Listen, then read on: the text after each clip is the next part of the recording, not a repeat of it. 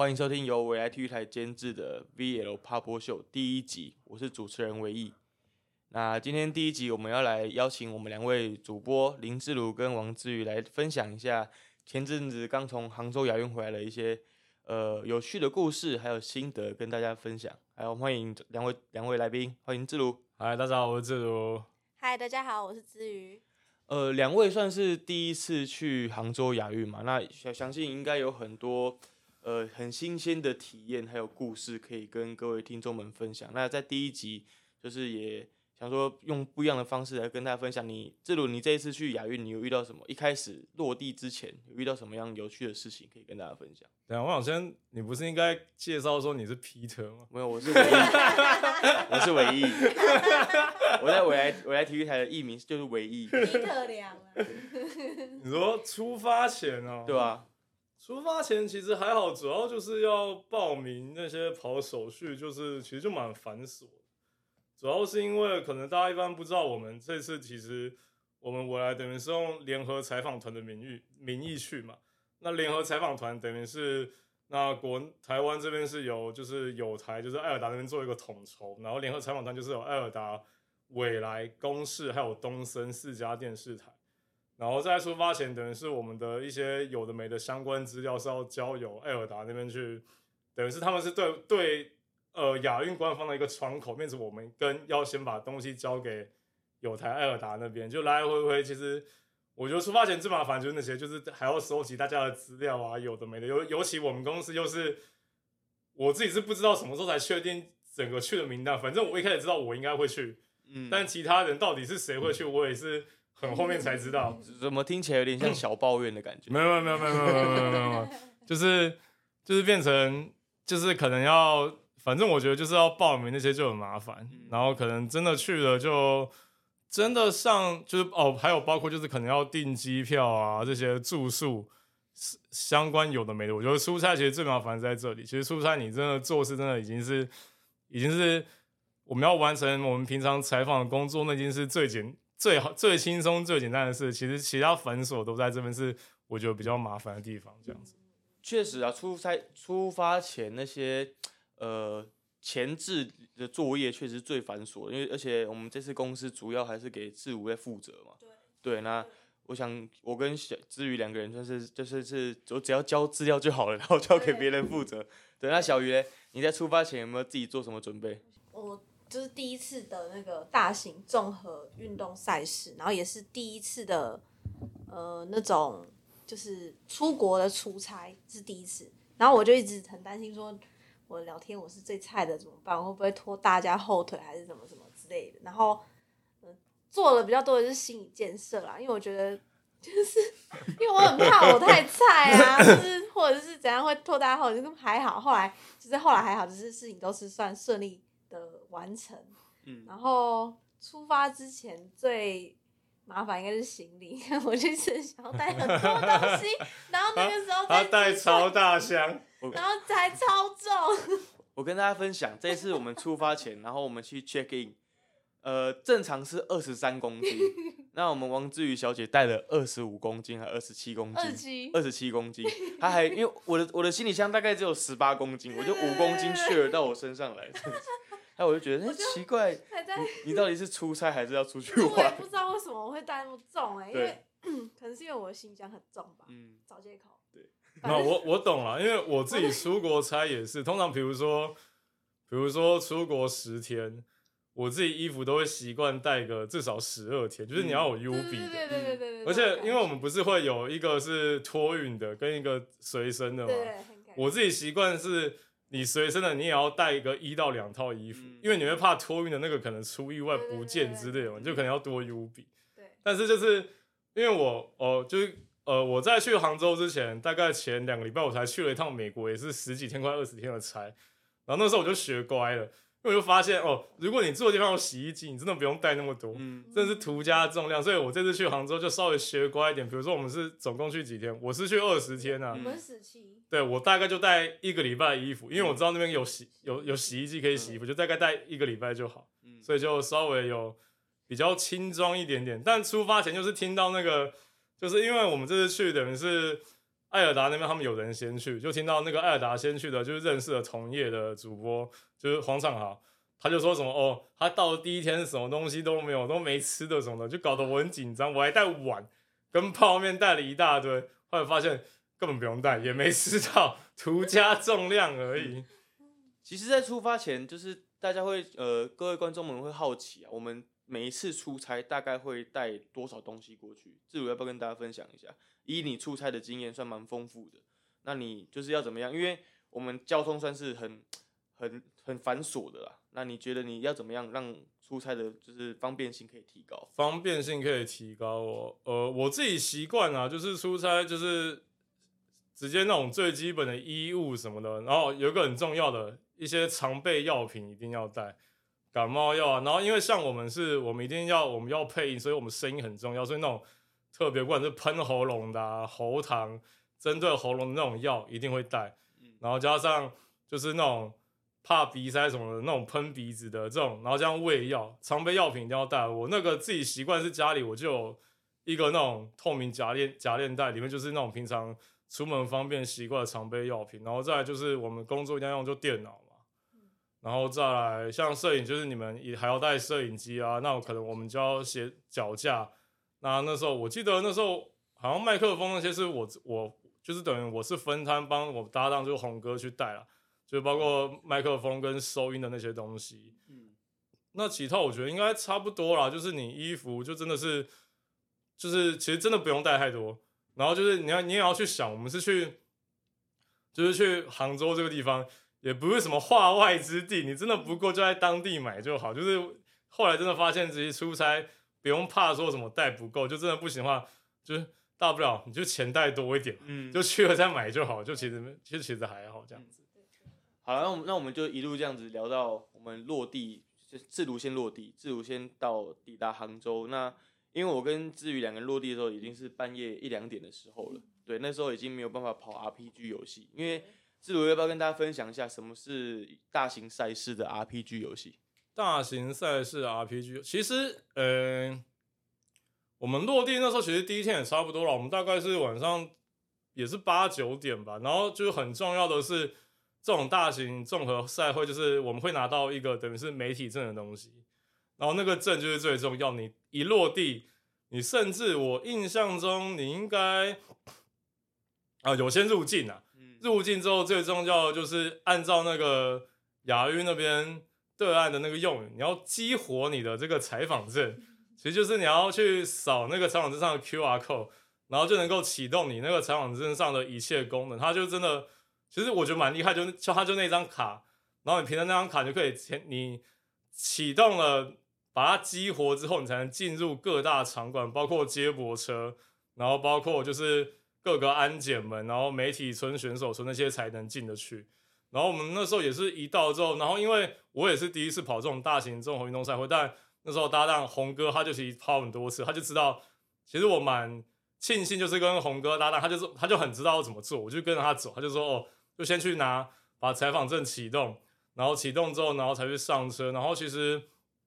应该跟你们那天差不多，因为我们到那天也不是也是比较晚，然后反正就是进进去，然后就是媒体村 check in，然后就进行李，然后主要是隔天就开始真正。有采访的活动，就我们要先到那个所谓的媒体中心，就是 NPC，然后先去一样，就是拿我们的卡，然后去领我们的那个媒体包。但其实就是你们应该有拿到我们的媒体包，跟一般那种平面的不太一样。我们媒媒体包其实好像还好，什么东西都没有。对，大包包里面装一个小包包，大概就这样子。然后再就是要去领那个餐卡，就是我们在。杭州那边这几天很重很重要的饮食来源就是他们的媒体餐厅，然后你要领领取他们的餐卡，然后在里面储值之后才可以使用这样子，大概就是大概就是这样，反正要拿的东西就是这样啊，就是先最重要的媒体证，然后把它启动它的功能之后再去领媒体包跟餐卡，嗯。大概是有这几样是最重要这样子。那小鱼嘞，我们那天出发前，我们落地的时候已经是一点多了，对对，你。我当下看你感觉是有点紧张，感觉是你会不会怕后面后面的行程会 delay，还是会哪里会疏漏掉？我可以分享一下当下，就是因为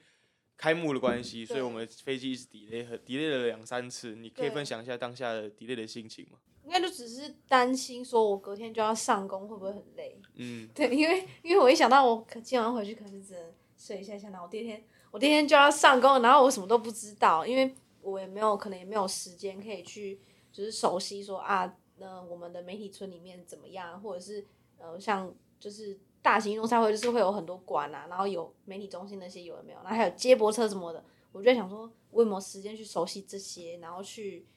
去就是让我后面的工作行程是正常的。把那个正常的行程这样子，才不会想说哇很可怕的感觉。但是想说算了，反正都这样了，那就这样吧，我只能接受，就是只能接受。然后好，那就等等吧。然后等到回到媒体村就是两三点嘛，然后就睡，反正想说睡一觉起来总会有办法吧。船到桥头自然直然啊。后应该可以吧？再怎么样，这里应该也没有那么可怕吧？然后我就 好睡觉，然后就 OK 睡觉大概是这样。好，我们一整天的行程大概就是呃，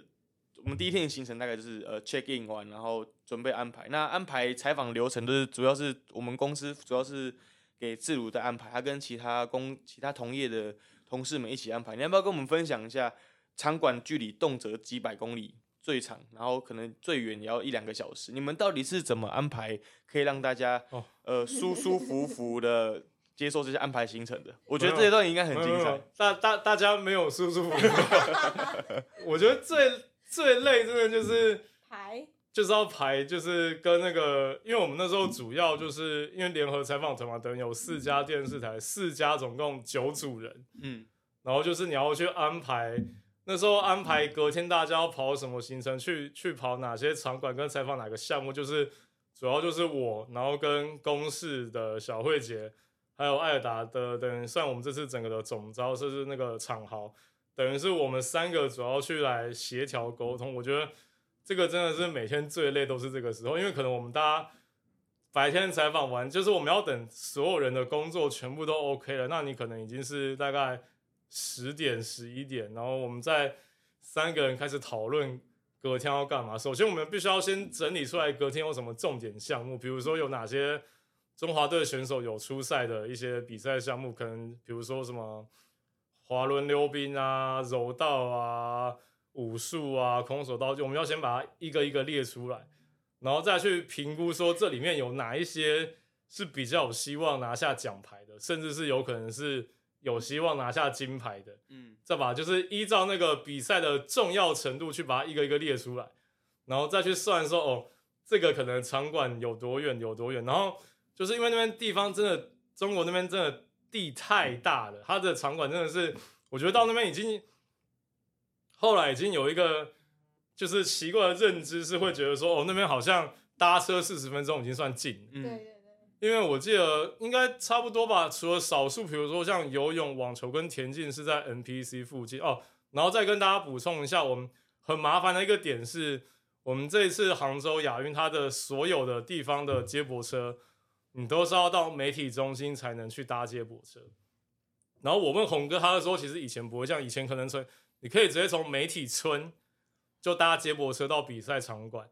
但我们会变成我们要先从媒体村搭到媒体中心，这大概就是十到二十分钟的车程。这个概念大概就是我们一定要呃，不管去任何地方，你一定要经过台北转运站，然后从那边坐坐客运去对对对对对对，大概就是这个样。它确实那个地方也有点像以前的那个，我不知道有没有就是在台北或者在台北念书以比较以前的，国光转运站那对对对对对，就是那个金站还没出来前的那个样子，光客运站那样一个平面大停车场，然后到这边转运的概念。嗯就确实那样就很麻烦，然后就变成我们都要算，帮大家要先去预估，去算一下时间，因为有时候因为我们就是只有九组的，那你可能当天会有可能十几个比赛项目，你变成你不太可能一组只能跑一个，就你可能大家就要去赶点，那就要去算说哦这个地方可能比完大概多久，我们还要去算可能后面能够采访到的时间也要算进去，然后再去算，然后还要去查那个接驳车的班次时间，才能说哎、诶有没有有没有办法顺利接到下一个行程。所以所以这边 结论就是，大家不能说记者都不读书，其实我们数学也很好，对不对？呃，我我是不好了，小鱼每呃每天晚上他都会跟我分享说，都会跟我讲说，哎、明天我们大概要搭几点的车去，然后到哪里？你是怎么怎么去接到任务之后安排这些行程的？因为其实我觉得我的工作相对简单很多，因为像这个他们就要排，啊，我就是接受大家安排，然后去做这些事情，所以基本上就是看到之后呢，确定一下我们比赛时间是几点，然后去抓一个最好的时间，因为他们大概都是整点整点整点一个班次的车子嘛，就是最安全的时间去呃看那个接驳车的时间，然后搭上车，然后出成功出发这样子，大概大概就这样，因为我觉得我的工作真的相对简单。除了前置作业的之外，我们最重要的是就是比赛嘛。那我相信两位在比赛过程中一定有某些项目是你觉得，哎、我很高兴我参与在其中的，可以分享一下你们哪一个项目是你觉得，哎、看到他拿牌你会觉得特别感动的吗？小云你先好了。我的话应该是体操，男女生都是，包含男团跟那个丁华田平衡木。因为其实其实体操在我出发之前就算是就是我是有去接触的，然后体操男团也算是我比较呃有点算比较熟悉的感觉，所以其实这一次他们男团是拿到史上第一面的亚运奖牌，我是蛮荣幸可以参与其中，因为其实原本一开始的时候是大家都是抱有希都望，不看好的。对，就是那个时候真的是下午的时候，真的是比完之后，大部分人都走光了，然后没有想到就是说，就是我们在第二个小组赛，因为我们是第二阶段嘛，然后比完之后，我们竟然可以赢韩国，等于是等到晚上的第三阶段呃结束，呃第三阶段我们只需要赢，只需要确保哈萨克不会赢过我们，我们就会有奖牌。奖，然后结果晚上的哈萨克。对，就是有好像有一两个失误，我有点忘记了一两个失误，然后结果我们就真的拿了铜牌，然后那一瞬间就是好像所有的文字都突然之间冲来体操这边，然后然后就是在在等待他们出来这样子，嗯，就是那个时候是蛮感动，然后再来就是那个电话田的平衡木嘛，对，然后因为我记得 记得很清楚是他在冬奥结束之后，我有专访过他，好像是忘记做哪个专题。那个时候他讲话还是就是有点畏畏缩缩，因为他那时候是集大家的目光于一身参加冬奥的女子体操选手，然后到现在就是他讲话是平稳的，然后眼睛就是会是坚定的跟大家在聊这件事情，就是感觉一直在看着他成长，然后到拿下这面亚运的奖牌，对，就是会觉得特别的荣，就是特别的感觉自己好像身在其中的感觉，对，然后再应该就卡巴迪吧，因为卡巴迪我真的是真从的。不懂到看得懂。，对我真的以前真的完全不知道那是什么。这里我要不要跟大家分享一下什么是卡巴迪？卡巴迪哦，不要讲老鹰抓小鸡对对鸡，对，因为大对对对，选手没有没有没有，选手也说过，不要说那是老鹰抓小鸡，其实没有那么简单。用你专业的专业的感觉来讲，应该是说它有一点点像，就是直接讲规则，就是比赛会有就是要分两队，对，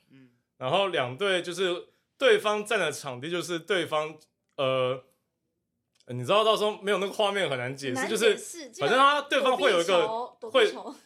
一开始站位有点像躲避球但是你没有球，你是要想办法去踩到对方的场地里面，那就是你的得分区。对然后你要踩到对方的，它会有一条线，对你整个脚踩过那个得分线之后，你要成功回到你的场地，那你就可以得分。又或者是你碰到对方对方的身身身体，再回到你的得分区，那就可以得分。对对对，但你在不管是你要进入到对方的场地，或者去碰到别人身体的时候，其实那状况就超危险，因为对方等于是七个人七打一对你一个，他们就会全部涌上，有点像那个，这时候就会有一点点像英式橄榄球，对对对对，英式橄榄球，但是没有球对，就是你就要想办法去挣脱对方的情报，再回到你自己的比赛场地，那就可以得分。那如果你没有成功回到你的场地的话，那就是防守方把你守下来，那就是防守方得分。，然后就被淘汰的。如果听到解听到自如这么详尽的解释，你还是没有画面的话，呃，明年我来体育台会有转卡巴里转播，欢迎收看，好不好？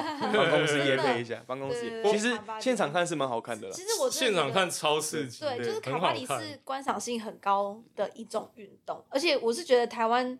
的选手真的蛮辛苦，因为其实像女生的话是上一届雅加达是铜牌嘛，但是其实发现好像还是没有很多人关注，然后男生就当然更辛苦，他们是十年磨一剑，就是十年准备就为了站上这个亚运的舞台，然后那个时候我记得很清楚，就是他们闯进四强，确定保底铜牌的时候，他们哭成一片，你记得吗？对，唯一应该记得，因为我们一起去了嘛。他他们真的全部都在哭，完完全全全部都真的全部都在哭，很夸张那种。然后就是他们就是真的很辛苦这样子。然后女生的话，当然，呃，他们这次是拿铜牌，哎，银牌，银牌银牌部分，对，就是比去年还要再进步。就是其实银牌做的时候，他们也是蛮难过，因为就是差真的差一分。嗯，对，就是那时候在听他们讲的时候，就是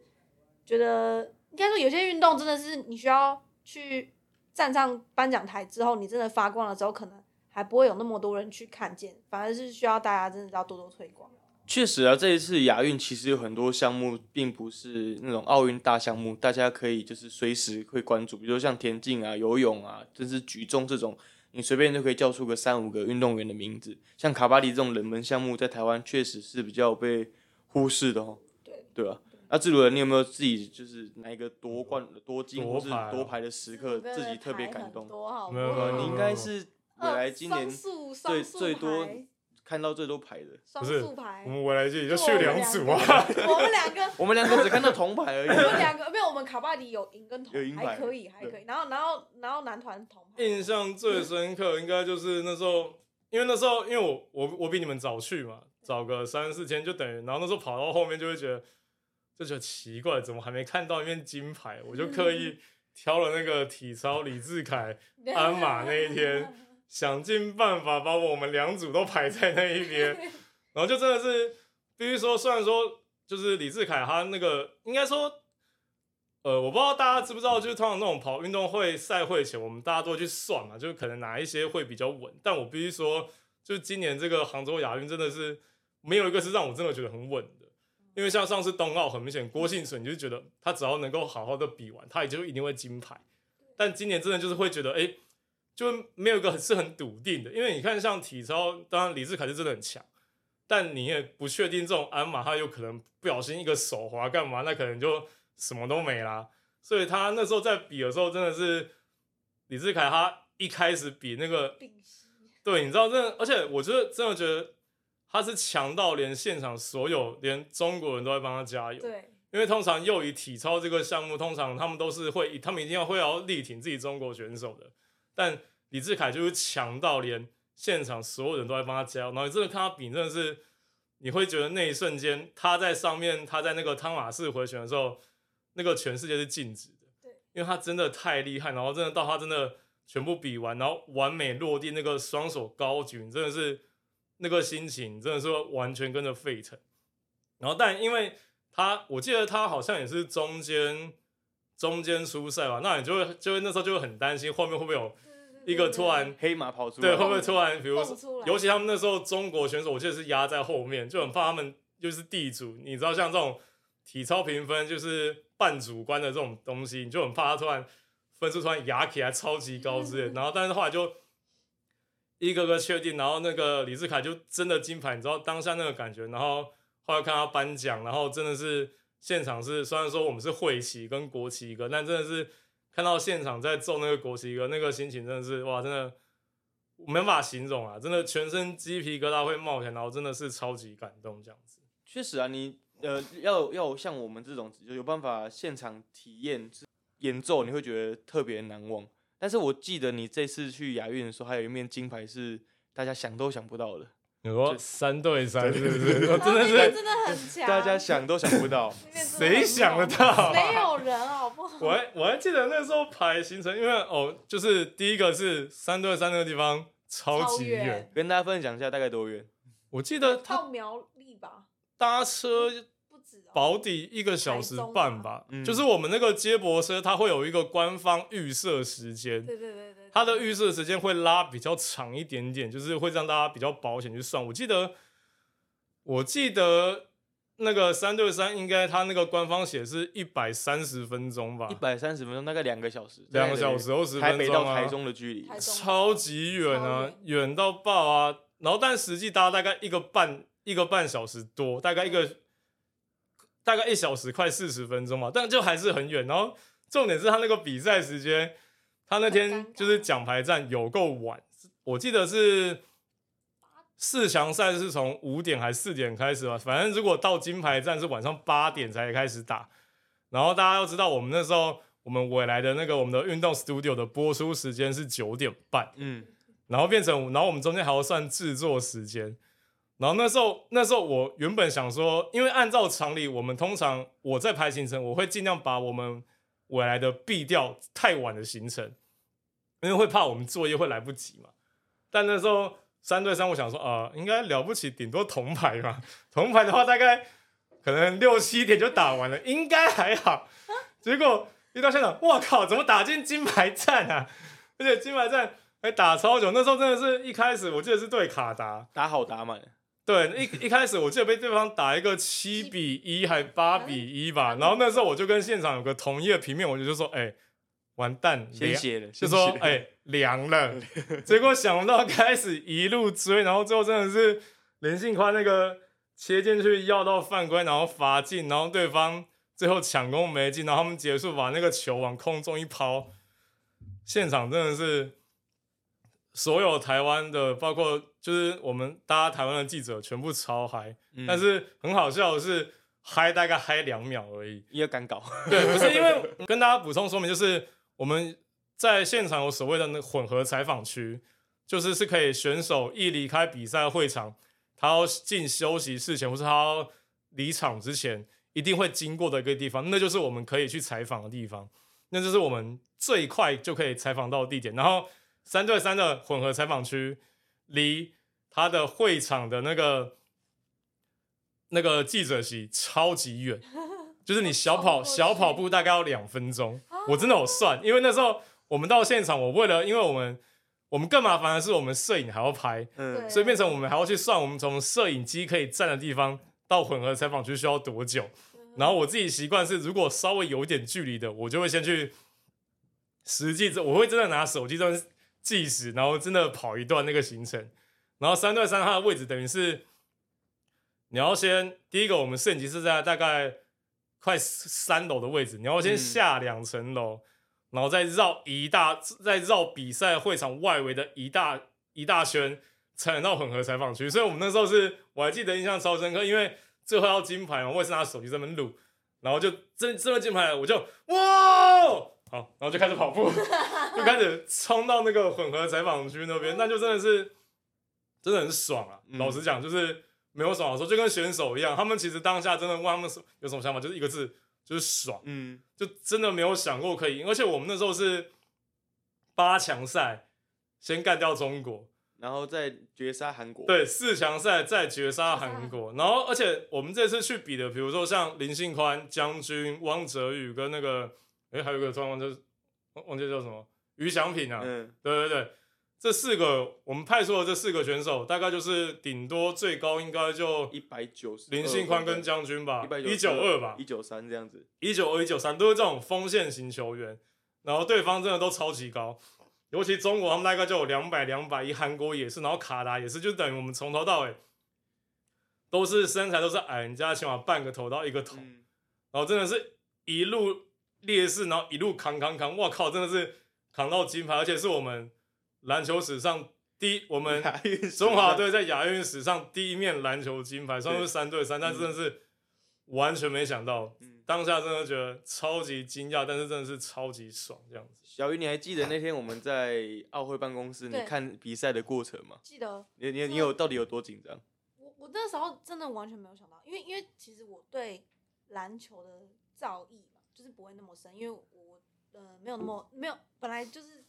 就是他不喜欢篮球啊就是？小我不是菜啊，没有没有啊，就是小菜鸟，所以我也不知道这个的意义到底是什么。但嗯我只知道我们的篮球可能没有那么强，就是在亚洲真的没有那么强。以前很强了，嗯，哦，以前差不多，很强差不多就，是很久以前。据我所据我认知，呃，应该说在我脑海里面的台湾篮球就是没有到可以拿到金牌那么厉害的程度。然后那个当下就是，反正大家都在那个办公室里面真的嗨到爆，就是大家都是哎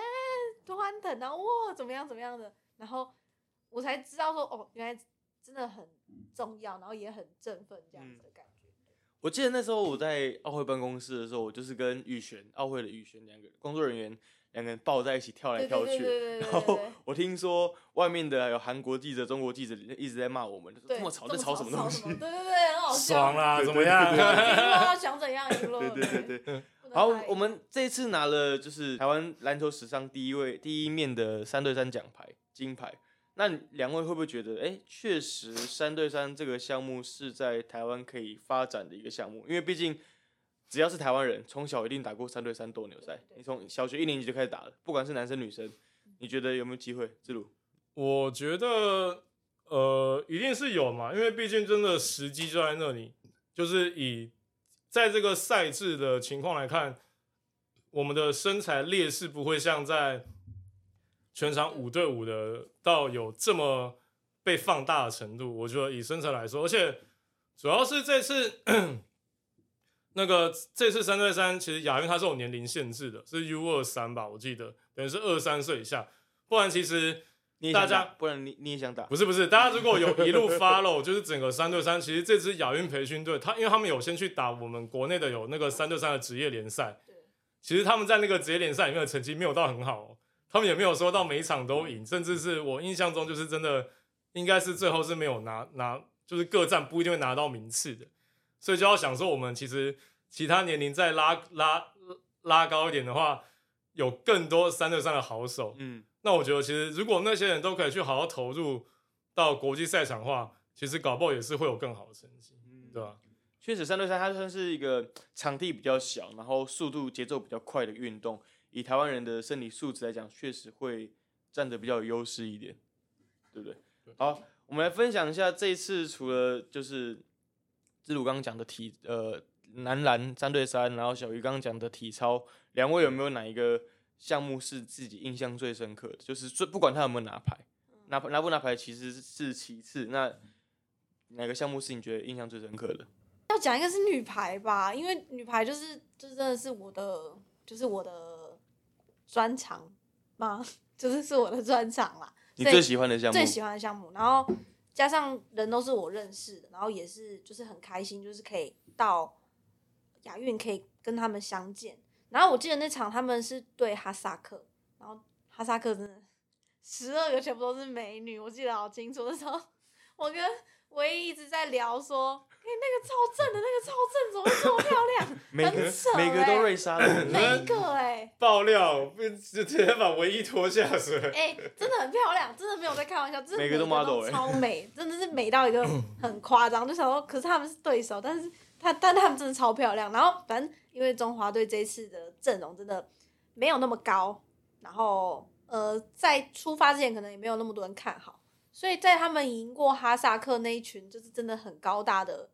对手的时候，我那当下真的蛮振奋的，因为一直都是在关注排球，然后也喜欢排球，然后又嗯。是认识的人，对，所以听诶、因为他们一路走来就是呃，我跟牛姐感就是认识，感情也很好，都平常都会聊天，就听她讲一路走来亚运女排的一个心境的话，会觉得说，哦，他们真的很努力，然后也在这个换血的一个时代去拼拼出一个他们自己的成绩。虽然这次是第六啦，就是虽然没有拿牌，但就是还是可以看得出来他们真的很努力，然后也看得出来就是台湾的女排可能真的有未来性，可能可以像上一届的雅加达亚运一样，有机会在之后去冲击奖牌的感觉。嗯，对，然后再就是每一次去每个场馆都会很难受我我很漂亮，很开心。回来之后就没有了，去才有。我就在想说，嗯，对岸的审美观跟台湾不太一样，可能是想说是是是什么原因？我不是都长一样吗？没有啦，因为你挂媒体证啊，大家对你比较客气一点。可能吧，我也不知道。反正真的走到哪都有然后想说 我是很漂亮吗？谢谢哦，这样子。但可是我台湾都没有感觉。好了，志鲁嘞，志鲁有没有自己比较印象深刻的采访？印象深刻，我觉得也是，也不是说没有拿牌，但就是可能他们输掉。我印象很深刻，像那个跆拳道的林维君跟罗嘉玲两个拿下银牌的女女将，然后还有滑轮溜冰那个柯辅轩跟三对三的女篮。哦，这那时候那几个因为输掉都哭超级惨，尤其那个谁林维君吧，他真的是从他，因为他真的他其实从头到尾都领先，但最真的是最后几秒被逆转，然后就银牌。他从下台就开始哭，然后哭哭哭哭一路到，但你知道我们那时候采访，你真的看到你会真的很很不忍心，就是你也真的会当下你也会很心疼，但是没办法，我们工作还是要做完，就是不得不去问他们问题。然后就我们麦克风递过去，然后你会发现他很想要讲话，但是他真的是哭到讲不出话来，当下真的会觉得哦，我的天呐！然后你好残忍哦，没办法，就是就真的是就讲讲讲讲白了，观众也是想要看这种东西，然后就你真的是不得不问，就真的是我当下也觉得真的是很心疼，但是真的没办法，你就还是得问。但他就真的会在下面留言说，他都已经这么难过了，为什么你还要逼他讲话？随便啊，你们还不是看呢、然后但就真的是没办法，就他们真的是哭到讲不出话。然后还有那个我记得那个豪伦溜冰那个男生科福学，因为他是他是在正式比赛前的练习，他好像跌倒，然后摔断他的那个小拇指嘛。他那时候说他是。他那是好像是开放性骨折，然后超严重，对然后他就说他的那个骨头已经整个不见了，就是因为当下好像也没有找回来，他等于是他等于是那时候只是把外面那个皮皮肤先缝起来，所以他里面骨头已经少一块，然后他就说可能以后就这样了，然后他是那个情况，然后他继续溜，然后那个时候但他没得名，然后他整个也是哭到一个，他说什么？他觉得就是他觉得他对不起中华队，他辜负了大家。我当下我跟红哥都差点哭了，就真的觉得说哇天哪，你们他你都已经拼成这个样子，骨头都不见了，对，啊然后真的不要说，我那时候听到说他觉得辜负大家，跟对不起中华队，我整个超级心疼，就是真的觉得这些选手千万不要有这种想法，因为我觉得不管最后成绩你有没有得名，有没有得牌，或者说甚至你可能出去你可能垫底也好，你只要能够代表我们，就是穿上中华队的战袍，代表中华队出去站上国际赛场。就其实超已经非常非常棒，就真的嗯选手不要有什么啊对不起大家这种心态，真的我自己觉得，然后就是可能也有些人会以名次来决定一切，但可能这些人就直接讲，就一些酸民啊，你们都没有看到这些选手为了可能这一次的比赛，每一次运动会，他们背后到底付出了多少努力，跟他们到底是怀抱着多大的决心去比这种比赛。嗯，就如果真的有知道他们是有多努力，跟有下了多大的决心，才能够去站上这个舞台，其实他们光是能够比完，是不是只要能够参赛，我觉得都已经非常非常棒了。讲到那个就是有落泪，我就一想到那个幸存那一天，然后还有最后一天的空手道，吴俊伟跟那个辜翠萍，真的幸存那天真的，我记得我呃，你不是说你不是说快哭了吗？嗯，我那天真的哭了，就是因为我真的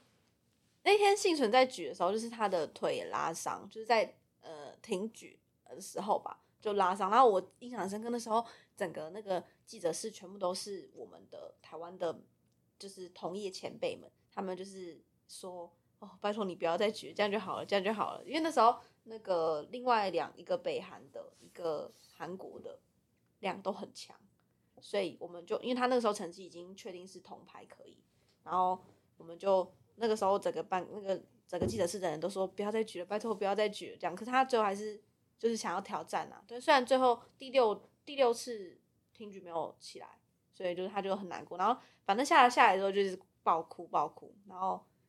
对我就说就是呃，就那时候我记得很清楚，就是说其实大家都大家都在说，就是你要照顾身体什么什么的。他就说他真的想要试试看，他就做到不甘心这样子嗯的感觉。然后最后一天，那个吴俊伟也是，就是他真的哭到不能讲话，就是真的很心疼。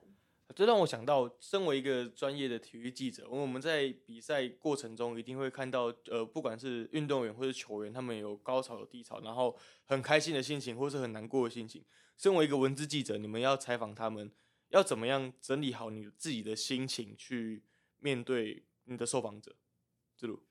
我自己觉得以要，我觉得要看啊，要看那个比赛当下，因为以这次亚运来说，就是你会知道他们的心情已经很糟了，一定就是非常不甘心的。但我觉得其实最简单就是你要有想办法去感同身受啊，你要能够理解为什么他的心情会这样。就是为什么他会这么不甘心呢？为什么会这么难过？那就是适时的先让他们去抒发一下他们的心情，因为我还记得那时候，不管是就是像那个跆拳道林维军罗教练跟那时候华伦溜冰的柯辅权他们，就下来的时候，我我第一句话就是辛苦了，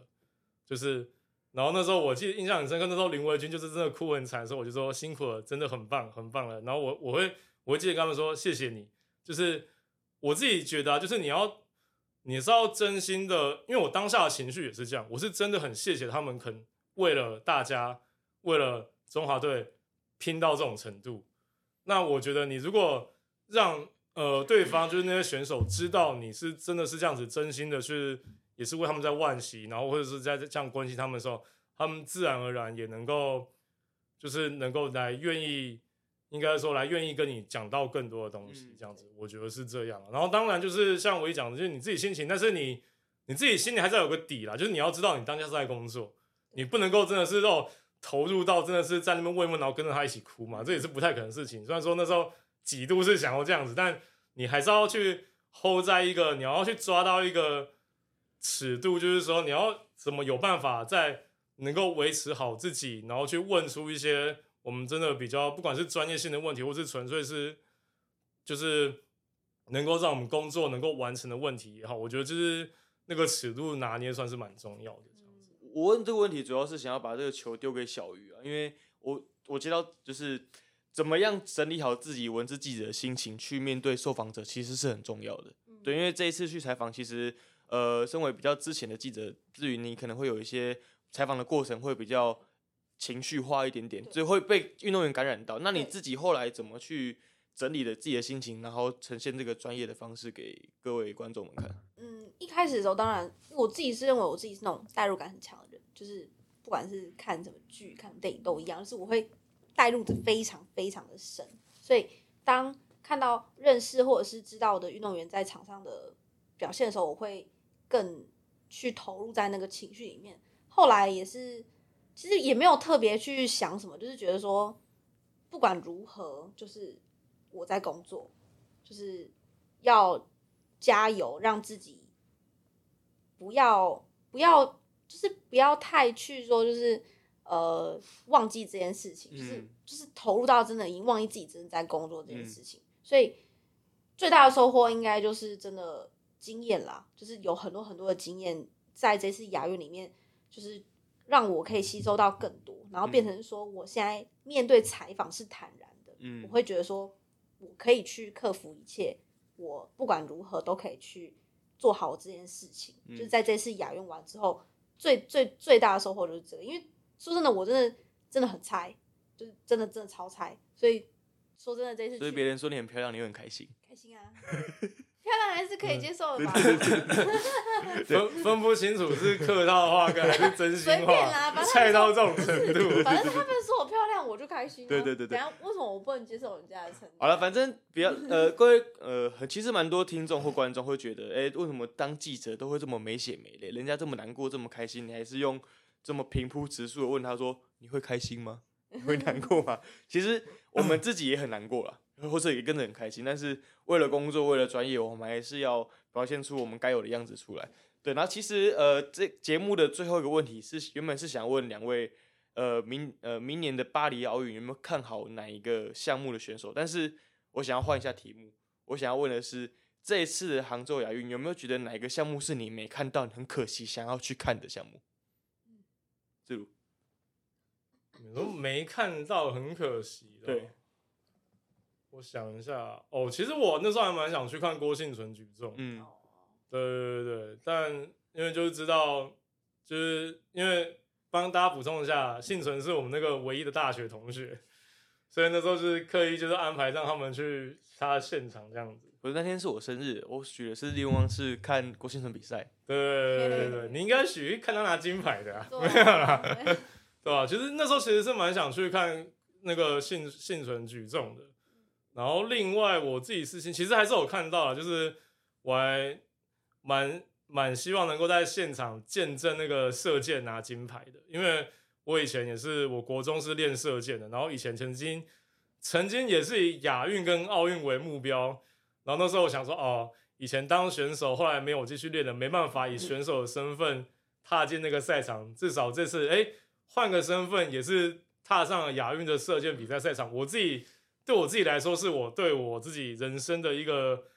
解锁的概念啊。但就是蛮遗憾，这次射箭之后成绩比较不如预期。那我是觉得大概这两个吧，其他这次差不多。有看了自己，不管是自己私心想看的，或是意外的，没想到会拿牌的，都看到了。这其实还我自己觉得还算蛮不错了，对吧？小鱼嘞？我自己是很想去电竞，嗯，对，然后结果没去，没有去到，因为那时候呃，我也忘记为什么没去到，哎，就是好电竞也是很完比，对，那个时间我们也来不及，那个那个时间就很难，然后就一直想去看一下电竞场，因为电竞很厉害，然后票又很贵，然后很猛，好像四五 D 五 D 嘛。五 D 身临其境这样，然后哇，很想去，但是后来就还是没有去成，就觉得最可惜应该就这个，因为后来因为田径那边其实我们也没有跑到，因为田径也是重要都是在晚上嘛。对对，所以田径那个就是我们就是自己去看，我跟唯一还有哎，志伟有去吗？我也忘记了。我有去看杨俊汉比两百公尺。我们是去看那个彭明阳，彭明阳跑跨栏。对对对对对，就就这样。所以那时候就是还好，我我有我真的。很庆幸还好我去一趟田径场，因为田径场真的震撼，真的很震撼，而且就是很酷啦，就是那个整个场真的超大、超级巨大的那种感觉，就是在台湾不会看到的。这次你有去看拳击吗？哦，拳击那时候我跑到一场，嗯，是那个甘家威晋级到四强赛。今年杭州亚运其实拳击男子啊，在台湾算是一个让大家很惊艳、很惊奇的一个项目单项。对，拿了一两面金牌，还是一面金牌？金牌是那个啦，金牌是女女林玉婷，对，然后其他是两银吧，两银。赖祖文跟甘家威是银牌，对。可以跟大家分享一下第一次跑亚运的拳击哦，拳击那次哦，那个也是当天也是我我自己我们那组状况很多啦，因为我们本来早上是去滑轮溜冰，嗯，然后那时候拳击主要是。先是黄晓雯，然后就有他输掉。黄晓雯那时候也是哭到一个不能受访，对吧？不能自己，然后直接不受访，直接走掉。然后当下是，但也没办法，就是选手有时候难免，真的没办法，那就是也只能也只能这样嘛。但甘家威那时候赢，真的也是超级感动。而且那时候看现场，真的是应该说赢的是他那场，我记得就是。完全是压倒性胜出吧，而且他是赢到后来，他有点玩开了，他有点是在在对手面前这样子闪的，就是 就转位移。对你看得出来，他是完全是他非常的是从容，因为他知道已经比对手是完全强出一个等级，他真的是双手放下来这么这样子闪，那种你觉得这好像是动画跟动漫才会看到那种有点半挑衅的那种情节，结果他是当下真的是手放下来在那闪，然后就说哇靠。帅到爆啊！然后，然后就，然后他那时候进四强啊，然后也有去问，但因为先前又点做点功课，就是上一届他就是也是离最后就是也就是差一点点而已，然后就去问他这样，因为他我记得他中间也是一度本来有想要退休了，然后想不到就是最后他就是坚持下来，然后就真的拼进去了，而且我记得哎，应该也是有拿到奥运门票嘛，有啊，就是那次进的时候也是就直接拿到奥运门票，然后就觉得。哇，当下那个情绪也是蛮大，一个是让人非常感动。但还有个重点是因为，呃，通常这种比赛啊，拳击是还好，是因为他一天之后最多就是打一场。但通常这种他可能晋级了，然后后面还要准备后面的比赛，或是一种比较有点像我自己我自己觉得有一点像大家不成文的默契，就是你也不想要怕拐气嘛，你也不想问太多，或是把所有说破，所以通常这种可能。进到四强的，或是后面还有还有机会名次再更好的，我们也不会问太多，就会稍微保留一点，想说 等之后再说这样子。所以当下跟他没有到聊到太多，但我是觉得那次就让我印象蛮深刻这样。嗯，小鱼，你自己有没有看？没看到全集，但是 今年全集的表现，你自己我们看转播也看得蛮开心的吧？看得很开心。对，那时候我真的有点想去现场看，但是我忘记谁跟我讲说，其实现场搞不好没有电视上看那么好看。那怎么行？好像是速度太快了吧？对，好像是角度。不是因为角度吗？现场，我那时候在现场看，我也是看电视，因为它的混采也区是超远吗，跟基尔奇更远。哦，它是要在我想一下要怎么形容，大家会比较 get 到这个点，有点像大家如果有去过那个红馆嘛，台北体育我馆，们拿新庄红馆体育馆来比较好了。新庄体育馆哦，对，你就是从南面要走到北面，而且是从南面三楼走到北面一楼的概念，大概是这样。哦，对所以我们今天的主题就是婚彩区也太远了，太。远了，对对对对对，真的 远到不行。对，不过那个时候看真的只是，我记得也是在奥会办公室，然后也是大家喊成一团。那个时候是谁？我有点忘是是谁啊？我也真的忘记林玉婷吧，嗯，好像是。然后他打赢了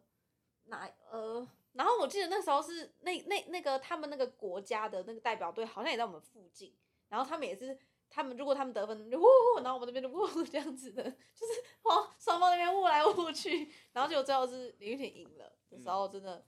特别感动啊。好了，其实这次跑亚运确实是一个很特别难忘的记忆回忆啊，因为不管是跟着中华队跑来跑去，还是记者间的交流，其实都蛮有趣的。那很高兴在第一集的节目有请到两位来上我们的呃未来未来 VL 趴播秀，这也是我们第一集我自己第一个人一第一次自己主持。试播集啊，你刚刚名字都记不清楚。未来 VL 趴播秀秀对，很开心跟那两位聊聊聊天。那如果各位听众想听什么节目的话，或者想听自如或是之余想要分享其他事情的话，也可以在我们的粉砖上面留言，可以跟大家分享。好，感谢两位，谢谢参与，谢谢，拜拜。拜拜。